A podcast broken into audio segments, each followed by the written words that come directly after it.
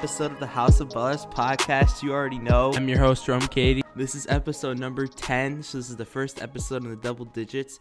Also, happy Halloween to everybody out there. Hopefully, everyone's safe and celebrating with their costumes on or socially distantly uh, trick or treating. And uh, as you guys know, I had to hit you with the Halloween inspired beats, though. I mean, it just had to be done. You know the vibes.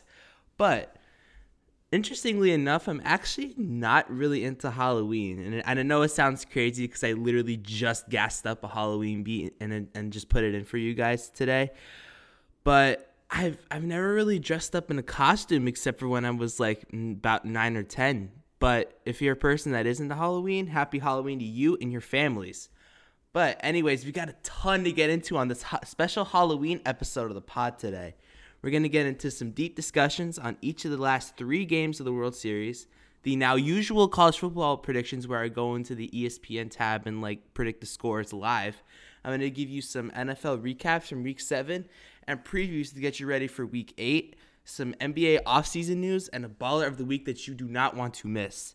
So sit back, relax, and enjoy today's episode. And without further ado, we're going to get into some game breakdowns of this World Series. We have uh, Game Four, Game Five, and Game Six. And these three games, actually two, two or three of them, were probably one of the one of the more crazier, wilder games that we've had in World Series history. Uh, first up, we have Game Four. It was basically a bullpen game with Julio Urias going for the Dodgers and Ryan Yarbrough for the Rays. Also, and it was also filled with a ton of offense. Justin Turner kicked things off with a solo homer in the solo homer in the top of the first, and then two innings later, Corey Seager hits another home run. I think he had like eight on the on the postseason to, to help build their lead two to nothing. And then in the fourth, Randy Arozarena hit his ninth homer of the postseason, which is the most in a single season. But there's more to it. In the top of the fifth, Max Muncy hit an RBI single to continue to build that lead three to one. But then Hunter Renfroe had a homer in the bottom of that same inning to cut the lead back to one, three to two. Then the Dodgers traded another blow from Kike Hernandez's bat with the RBI double in the top of the sixth. And then at the bottom of that same inning, Brandon Lowe hits a go-ahead three-run bomb the other way to take the lead five to four. Then, after a two-run single from Joc Pederson in the top of the seventh, Ke- Kevin Kiermaier tied it up with a solo homer in the bottom of that same inning. What? That's like what sh- three straight innings where both teams have scored in the top and bottom halves. Like I've I've like never seen that since the 21 to 19 Yankees win. And if you don't want to, if you, and if you don't know what I'm talking about, look up Foolish Baseball. He has like a YouTube channel where he like breaks down certain like like baseball oddities. And like he breaks down this game and i and i was actually like watching this live. Like i was actually broadcasting like a, a, uh, a game right in the middle of the of that yankee game. It was an insane game. I don't know if any i don't know if anything can compute to that game but i'm i'm pretty sure this game could definitely give it give a run for its money just because of the magnitude. But anyway we're gonna get into that a little later. Then in the top of the eighth Seager uh, Corey Seager hits a bloop RBI single to get to get the lead back to the Dodgers seven to six, and then in the bottom of the ninth, one of the more wild finishes in sports history happens. Let me let me let me break it down bit by bit so you guys get the full picture here. So, the the pinch hitter Brett Phillips is up for the Rays. In the regular season, he has had a 196 average, and then on the on the bump you have Dodgers reliever Kenley Jansen who's been lights out for most of his career, but kind of like his, has been falling off a little bit the last couple years. But anyway, let's get into this at bat. I think it was like a 2 1, 2 2 count. Jansen throws him an inside cutter, which is his uh, primary pitch, and then Phillips fights that off for a base hit. The Dodgers outfielder Chris Taylor, or center fielder Chris Taylor, bobbles the ball, which scores Kevin Kiermaier. But then what happened next was insane. The other runner on base, Randy Arozarena, rounds third but stumbles. Now it looks like in this moment that we're gonna either have a short rundown that's not gonna lead to anything, or a clear out at the plate that's not gonna lead into anything. And the only possible thing that can mess this up is a really, really bad mistake. And that's exactly what happened. Taylor throws tries to throw a Arozarena at home, but the Dodgers catcher Will Smith thinks he's already close to him, so he tries to rush it and do a swipe tag. but then the ball tips off his glove and rolls all the way off, uh, all the way, all the way to the backstop. This allows Rose Arozarena to score with absolute ease, and the Rays win eight to seven to tie things up at two games apiece. The, this game was insane. Like, but I, f- I feel like there's gonna be a, a just a, ga- a game just as insane coming up in a little bit. But this game for sure was easy. Like I said, easily one of the more wilder f- finishes in sports history. Next up, we have Game Five. The pitching matchup was a rematch of Game One. Clayton Kershaw for the Dodgers and Tyler Glasnow for the Rays. And in that game one, Glasnow imploded and Kershaw dominated. In game five, that story repeated itself. The here's here's Glasnow's final line: five innings, six hits, four runs, three walks, seven strikeouts, and two homers allowed. That's not the best. And the only bright spot from this is the seven strikeouts, but that's a typical Glasnow because of his electric stuff. But the rest of it was because he imploded and just looked like wild postseason Glasnow and not regular season dominant Glasnow. something tells me that Tyler Glasnow could turn into a Kershaw in the postseason like in past years. Speaking of Kershaw, he was ready to go in this one. His final line was five and two thirds innings, five hits, two runs, and six strikeouts. He was locating his pitches all night, just like in game one. And if you could do that in a game, you're set. You're you're rolling for like six, seven innings, and you're and you keep doing that, you're gonna be more than okay. Now, I did see Jeff Passan say that his postseason legacy has been repaired from his last start. No shot. Even if he wins the World Series this year, which he actually did, spoiler alert, I still think a bit of that monkey will stay on his back and take a dent in his chances to be uh, in, a, in the Hall of Fame. I, I will continue to stand by that. I'll, I'll actually take that to the grave. Like, I really don't think Kershaw's going to be a Hall of Famer because of how royally bad he is in the postseason. Yes, he's easily one of the best like regular season pitchers of all time. But when you look at his postseason stats, especially like from the last like three to four years, it isn't it, it it's it isn't been great. And what makes pitchers a Hall of Fame pitcher is that you got to lock it down in the postseason to give your team a chance to win the World Series in the end. So I mean, we'll see what happens with the rest of his career. But for me, I just don't think he's a Hall of Famer. Speaking of, I actually wrote an article on my website, which is called houseofbars.com. If you haven't already, if you haven't checked it out already, which ex- which explains why I think Kershaw's in a Hall of Famer. Now, on the offensive side of things, homers from Joc Pederson and Max Muncy put this game away easily in the later innings, as the Dodgers are one win away from being your World Series champs. Now, this game six, this game six was crazy. But before we get into that, let me let me let me let me let me just get into it real quick. This matchup was an interesting one. Blake Snell for the Rays and Tony Gonsolin for the Dodgers. Gonsolin was the quote unquote opener for the Dodgers in game two and had a very peculiar stat line. He had one of everything. One one and a third innings pitched, one hit, one run, one walk, one strikeout, and one homer allowed. That's insane. Like I, I I don't know if I've ever seen that before in baseball. I think I've seen that in like basketball where you have like one point, one rebound, one assist, one block, one turnover, one whatever. Like I've never seen this in baseball, so I guess Gonsolin's making history in a peculiar way, I guess. But anyway, let's go over to Blake Snell now, who also pitched in Game Two, and he was dealing in this game. Four and two thirds innings pitched, only two runs allowed, and nine strikeouts. Although the four walks plagued him a bit, he still had a great outing. But the question is, will that continue in Game Six? Yes, one thousand percent yes. He had everything going for him. His breaking stuff was working. His fastball reached unprecedented numbers. He usually throws his fastball like 95, 96. But this in this game, he was reaching 97, even 98 on his fastball. That's like that that takes you way back to his like 2018 Cy Young and 20 wins type of dominant Blake Snell. Then in the bottom of the sixth then the bottom of the sixth inning rolls around. Austin Barnes hits a hanging slider from Snell up the middle for a base hit. And immediately after that, the worst decision in baseball history happens. Kevin Cash, the Rays manager, pulls Snell out of the game. He was dealing. Why would you want to take him out? I just I just don't get it. I, I mean I get it because of their philosophy, which is analytics and based on which is which is analytics based. And historically when the pitchers when a pitcher faces a lineup third time through, they're not great. I get that. But the man was dealing. Analytics can't touch that type of stuff, though. At least in my opinion. A lot of baseball fans, like Arod, uh, baseball, a lot of baseball fans, baseball experts like A Rod, Big Poppy, a bunch of different guys would say would, would actually agree with me on this one. Because when you see a guy that's dealing, if I were the manager or any other baseball fan or expert was the manager, I'd be like, nah, you're good. Keep going. Keep going. I'm going to ride with you for a little bit. But I just, actually, now that I think about it, though, I can see where Cash was go- coming from a little bit. Take, for example, the guy on the other dugout, Dave Roberts. He left in Clayton Kershaw in for too long, too many times to count throughout his managing career. Maybe Cash was worried that history w- would kind of repeat itself, but on his team.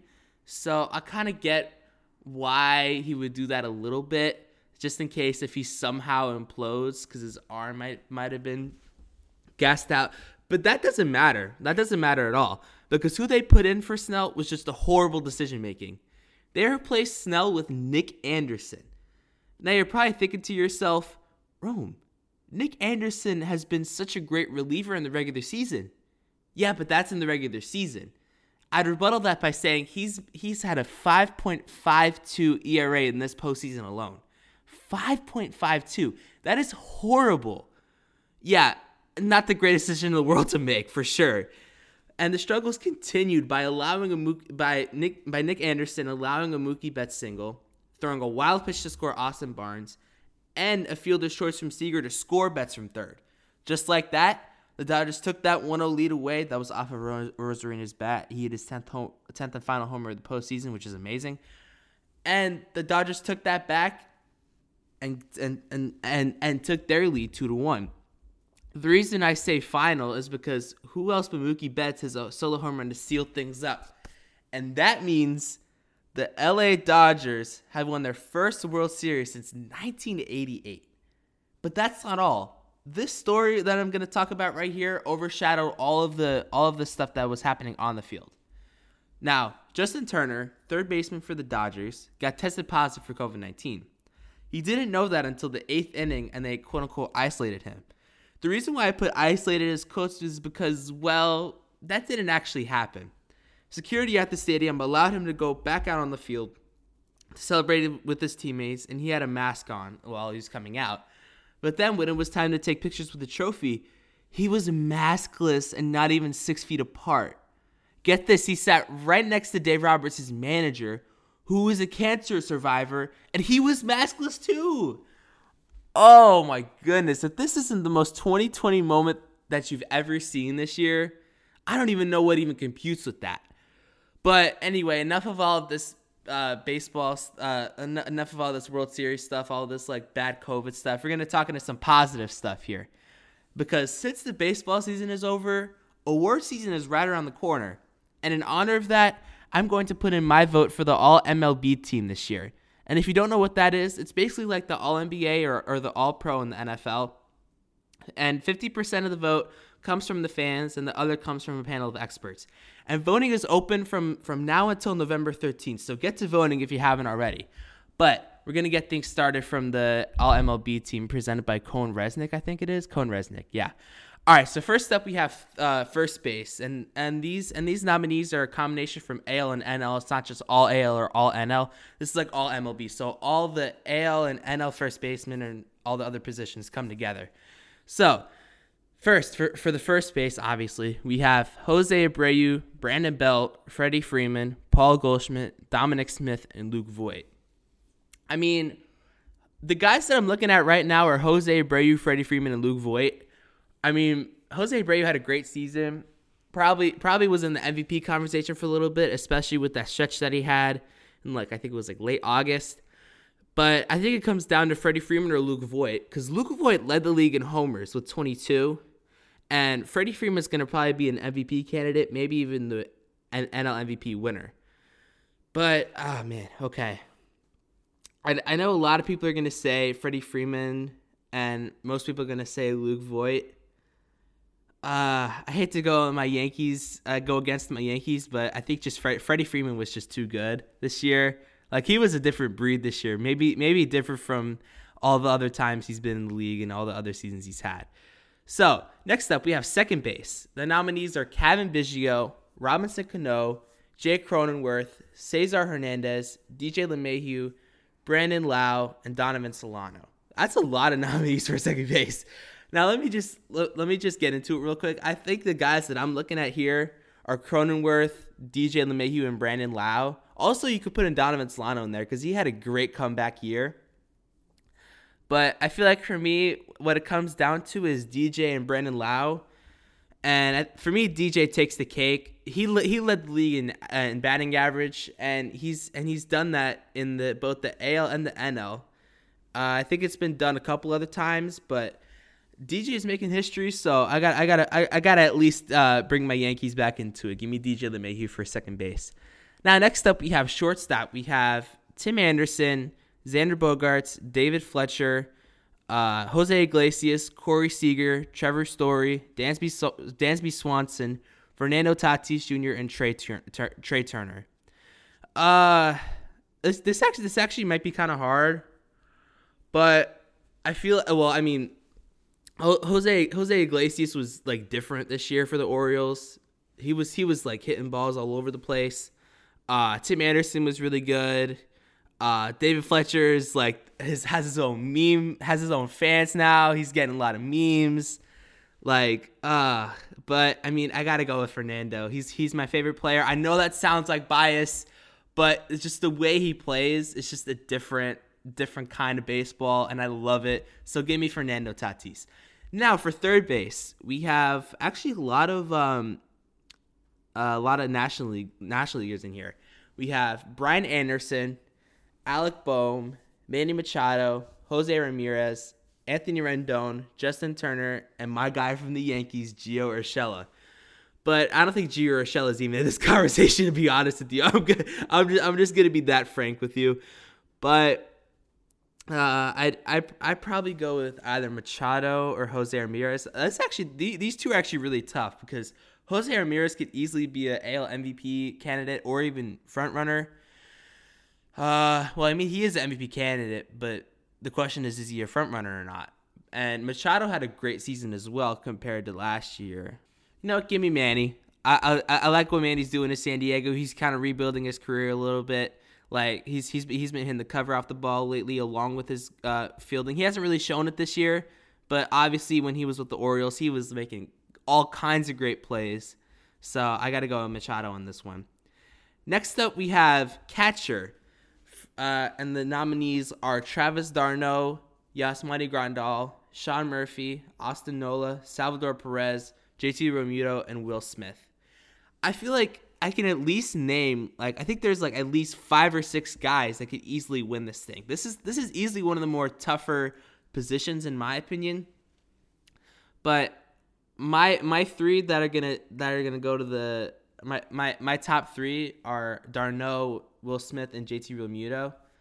But I gotta go with d'Arnaud. He had a great season this year. He's really proving himself as a as a good catcher in baseball. He's he, he kind of took a long time to bloom but he's he's he's he's blooming now. He's doing his thing with Atlanta. So give me d'Arnaud on that one. And then next up we have the designated hitter. Uh, for the for those we have Michael Brantley, Nelson Cruz, Marcell Ozuna, Franmil Reyes, and Jesse Winker. Now, when I say Marcell Ozuna and Jesse Winker, you're thinking Rome. National League didn't have a DH this year. Actually, they did. MLB had this thing where like the AL and the NL would have a DH so that that includes some national leaguers in here too, which is interesting.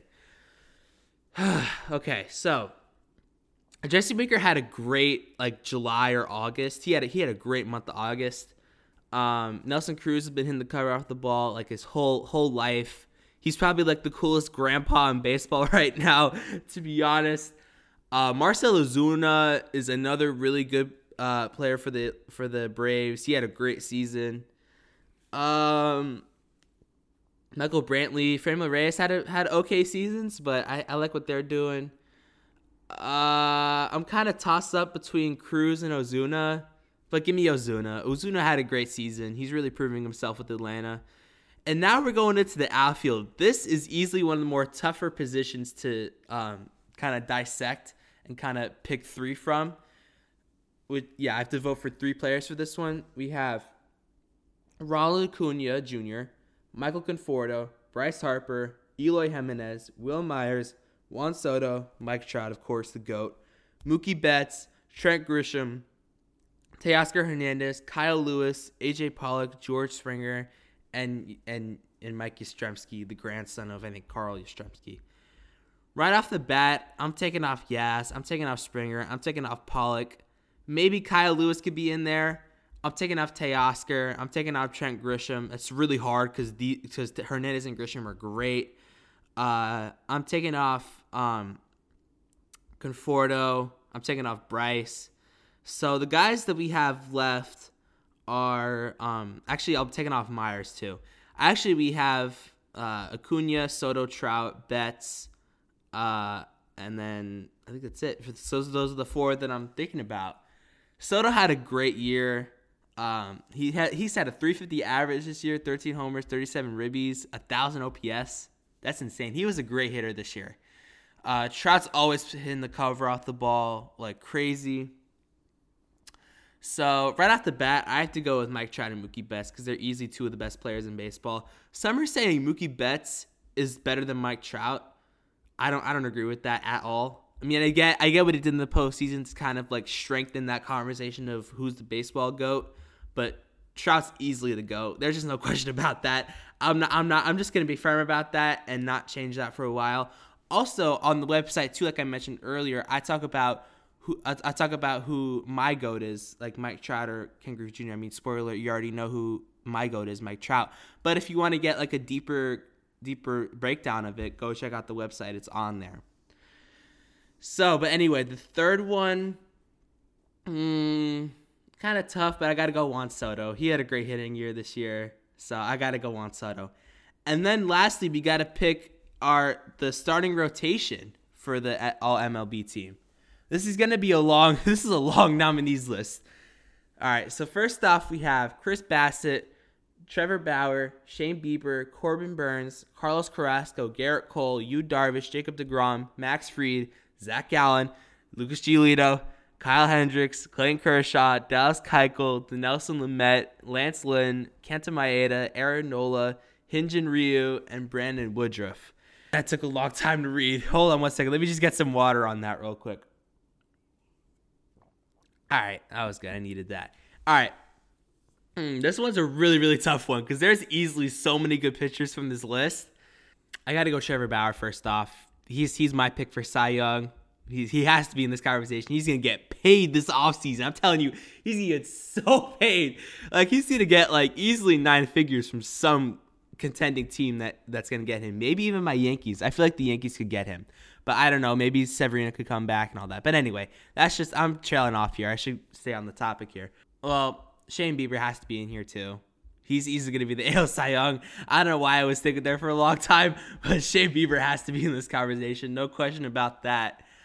Um, and then I would I'm looking at Giolito and Max Fried because Giolito had a great great regular season. So you you could forget about his 3.48 ERA. Uh, he pitched a no hitter. Um, I mean, I, there's just nothing else to say. He pitched a no hitter. Uh, yeah, give me Giolito and give me his high school teammate if you didn't know that, Mr. Max Fried. Max Fried had a great year. He was undefeated with a 2.25 ERA, 7 0, by the way, if you're to be exact. Uh, 1.09 WHIP and 50 strikeouts. Yu Darvish also had a great year. Man, this is tough. Who's gonna be my fifth? I'm going. I'm I'm probably gonna um, go for either Darvish, uh, Corbin Burnes, or probably Zach Gallen because Zach Gallen had a great great year. I don't I don't know if Zach Gallen's gonna be in it though because even though he was really good, I just don't know. Lance Lynn and Aaron Nola were different this year. Like Nola's curveball is nasty, and Lance Lynn had an electric fastball. My my gut's telling me to go with Yu Darvish, so I, I'm gonna go with Yu Darvish on this one. Oh, actually, we we have one more thing, which is the relief pitchers. Uh, we have to choose. I have to choose two here. Nick Anderson, who I mentioned earlier, Edwin Diaz, Brad Hand, Greg Holland, James Karinchak, Trevor Rosenthal, Alex Colomé, Jake Diekman, Liam Hendriks, Jeremy Jeffress, Drew Pomeranz, and Devin Williams. Right off the bat, I don't even have to discuss this. Liam Hendriks and Devin Williams are my two relievers in this one. Liam Hendriks had a nasty year, 14 saves, a 1.78 ERA, uh, 0.7, 0.67 whip, and 13.1 strikeouts per nine. That's great from him. And then, I mean, Devin Williams had a great year, even though he wasn't really a closer. He was he was a guy that would set up for like Josh Hader in the seventh in seventh or eighth innings. He had an unhittable changeup. He he got so many strikeouts on that changeup. Um, so far, uh, or well, this year he had a .33 ERA, a .63 WHIP, and 17.7 strikeouts per nine. I mean, if you don't think that's good enough to win all MLB for relievers, I just don't know what is. But anyway, let me let me just do some extra stuff real quick, and we'll come back. Hold on one second. All right, y'all. I just submitted my uh, vote for the All MLB team, and also uh, one more thing to mention. Again, it's open until November third. So if you're a baseball fan and you want to put, if you want to put your knowledge into some uh, voting this year, go to go vote on MLB.com now. This is a great, great, great award. I'm really glad they're doing like this All MLB thing because I guess a lot of fans are trying to ask them like, oh, you should do an All MLB team like the NBA or the NFL. But I'm really excited that they're doing this, so definitely you definitely should vote for that one. Next week, I'll break down the BBWAA awards finalists like Cy Young, MVP, Rookie of the Year, Manager of the Year, the Gold Glove winners, and predicting the Platinum Glove winner, which I'll which I'll dive into more like what that is next week. But next up, we have my my new thing that we're doing for the podcast, which is that I'll give you uh, this Saturday's top 25 slated games predictions. And if you're watching this a few days later, you might think I'm an idiot or genius. We'll find out later on. But anyway, we'll, we'll let's start getting into some predictions here. First up, we have Boston College versus number one Clemson. Even though Trevor Lawrence got COVID, prayers up to him, by the way. I, I could I could definitely see a Boston College upset, but I think uh, Travis Etienne, their running back, is just gonna like trample all over that defense. So give me Clemson to win that one. Next up, we have Georgia versus Kentucky. Georgia's Georgia's easily going to be in the college football playoff conversation, maybe like a three or a four seed. But yeah, I mean, give me Georgia. They're just they're just too nasty this year. I, I don't know what else to say. Next up, we have Memphis versus Cincinnati. Cincinnati has actually been a really feel good type of story. They've been having a great year. Excuse me, Memphis has already been having a great year too. But give me Cincinnati to stay undefeated and go 5 and 0 on the year. Next up, we have a good old fashioned Michigan rivalry. Michigan State versus Michigan, obviously, at Ann Arbor. So that's going to be a really good one. I wish they had fans in the stands because those Ann Arbor fans would be just like booing Michigan State and going big blue. Because I, I, I was I actually went to their stadium one time when I was like little, like like six or seven. It was it was a great atmosphere. Like you you would sit in these like only it was like only bleachers. There wasn't like a seat cushion like which I'm in now, but I'm in like I'm in like a wicker chair. But like if you if you if you think of like a baseball stadium as like just all chairs and cushion, nah, scrap that. This this Ann Arbor stadium was just like full on bleachers. It was insane. Like it was it was the it was the quintessential college football atmosphere. But anyway, um I'm not really liking Michigan even though they trounced Minnesota last week. Uh man. I mean, I hate I hate Michigan. I don't like Michigan. they're just they're just not good. Um, Michigan State lost to Rutgers. That was funny. I mean, that was just the Greg Schiano effect probably for Rutgers. But um, mm, give me Michigan State to upset it. Like I could definitely see Michigan State just somehow upsetting Michigan. So give me Michigan State to win. Um, next up we have number 16 Kansas State going up against West Virginia. Kansas State is four and one, and West Virginia is three and two. Two two really good teams actually. Not not too bad start to the year. I think Kansas State just beat Kansas out of the water. So um, give me Kansas Kansas State to win. They're just they're just a really good team this year. Next up, we have number 20 Coastal Carolina going up against Georgia State. Coastal Carolina has been a great story. I saw that there was this like article on them or uh, on them that's um, on them that someone wrote on ESPN.com. Uh, I it was like all the like oddities that they would do or something like that. I don't know, but um, I guess uh, give me Coastal Carolina to win this one. They're just a really good team. Uh, next up we have number twenty three Iowa State going up against zero oh five Kansas. I mean I don't I don't even know what else to say for this one. Give me give me my AZ native Brock Purdy and and and Iowa State getting the dub here. Next up at 3:30 on ABC, we have number four Notre Dame going up against Georgia Tech. That that's that that that's gonna be an interesting game. Actually, not that interesting because Notre Dame's gonna walk out of there with a W. Uh, next up, we have number 17 Indiana going up against Rutgers. My, my my dad's a my dad went to Rutgers. My aunt went to Rutgers. I have a lot of I have a lot of Rutgers, New Jersey family blood in me. Um, uh, I really like what Schiano's doing with this team. I mean, hopefully they can string together a couple wins because they're just notoriously trash. But um, man, I'm thinking I'm thinking Indiana's gonna walk out of here. Yeah, give me Indiana.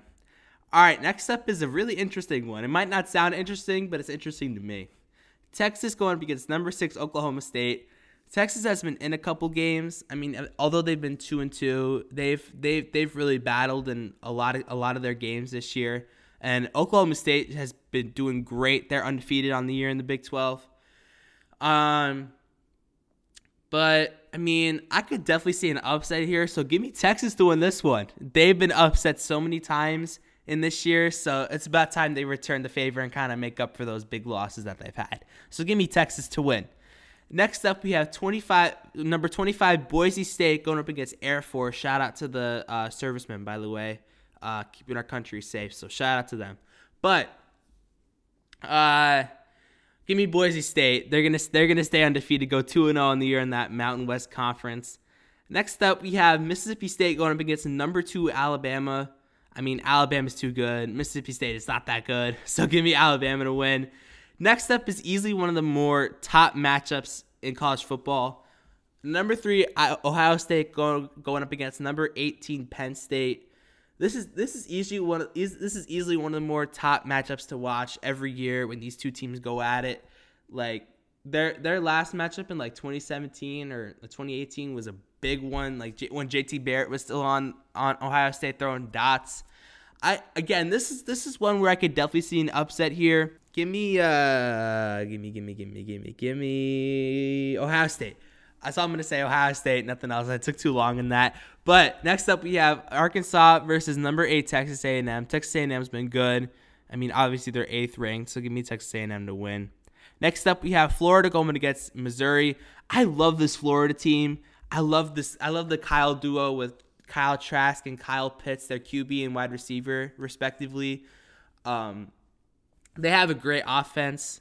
I'm not sure about their defense, um, but I think but I think their offense kind of makes up for it. They have two Heisman uh, nominees, at least in my opinion, and and Trask and Pitts. So give me Florida to win. Uh, next up, we have 22 SMU going up against Navy.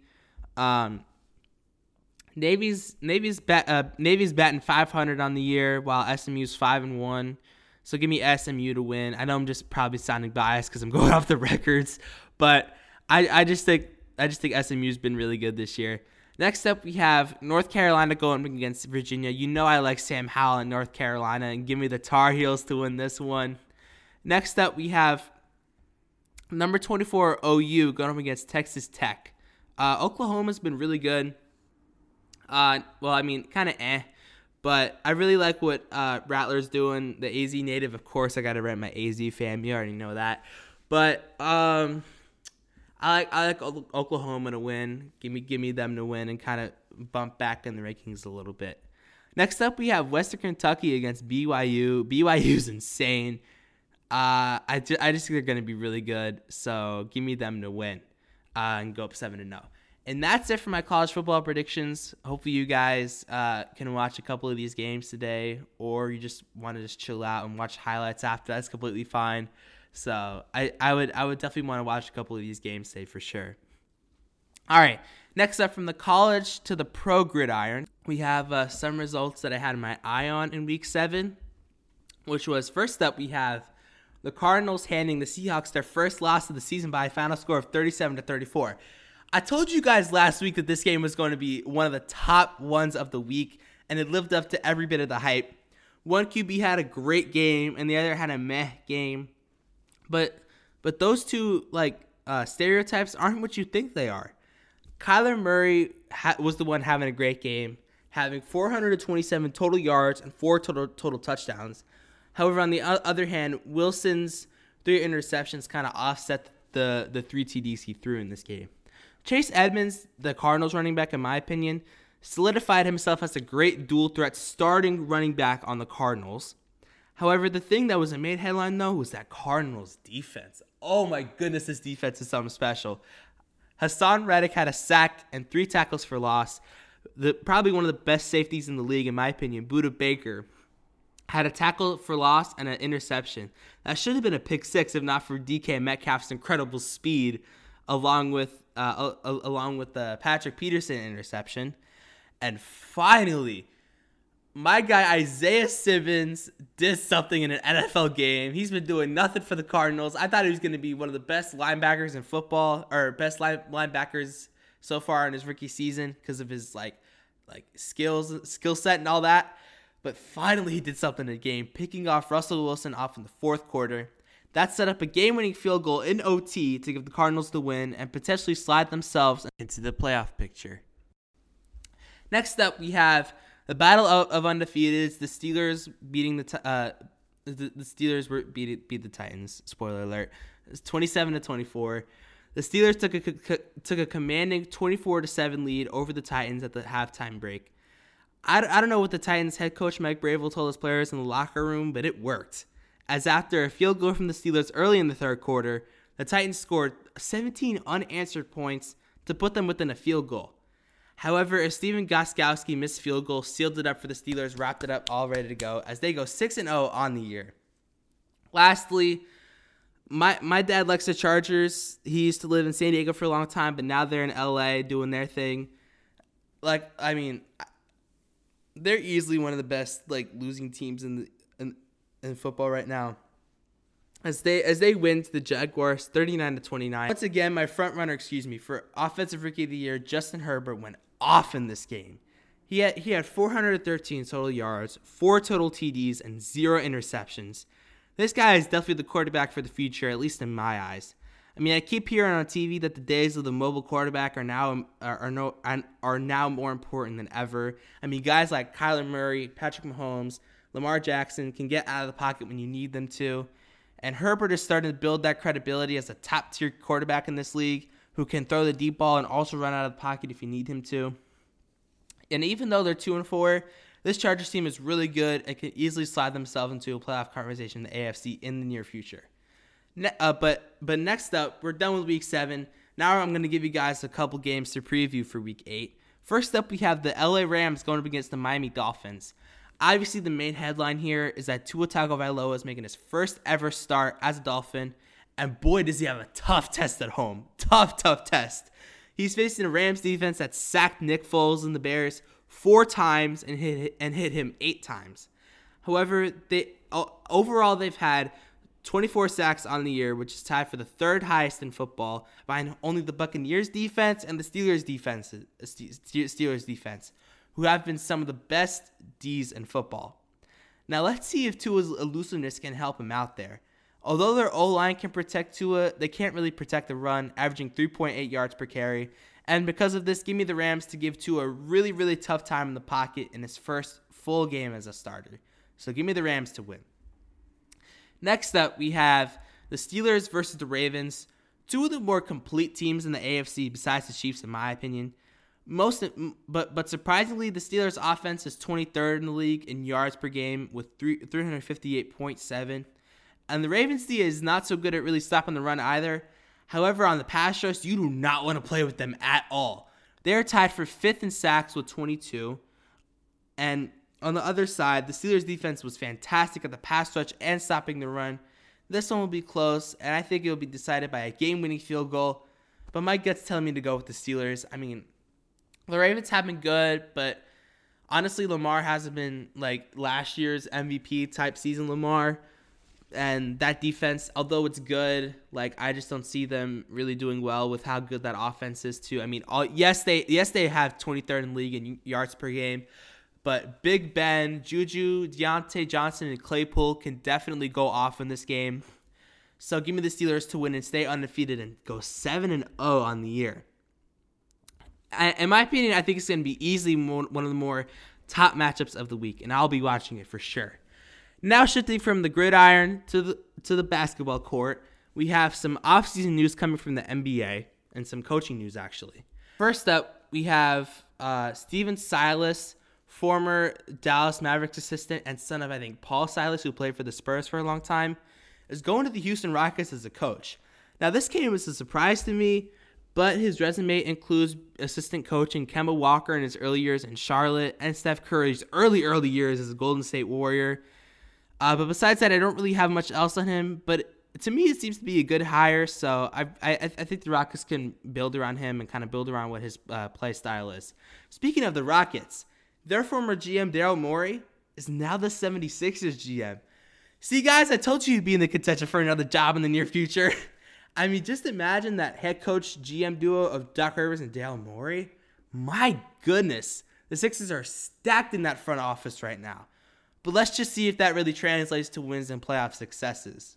Next up, we have our last up actually, we have our baller of the week this week. And if you don't know what that is, it's basically where I pick any player from any major sport who had a great week, the week that I'm recording a podcast.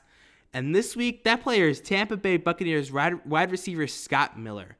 The Bowling, the Bowling Green product easily had one of the best games of his young career. And even with Mike Evans and Chris Godwin playing in this game, Miller was the star in this one. He had six catches for 109 yards and a touchdown.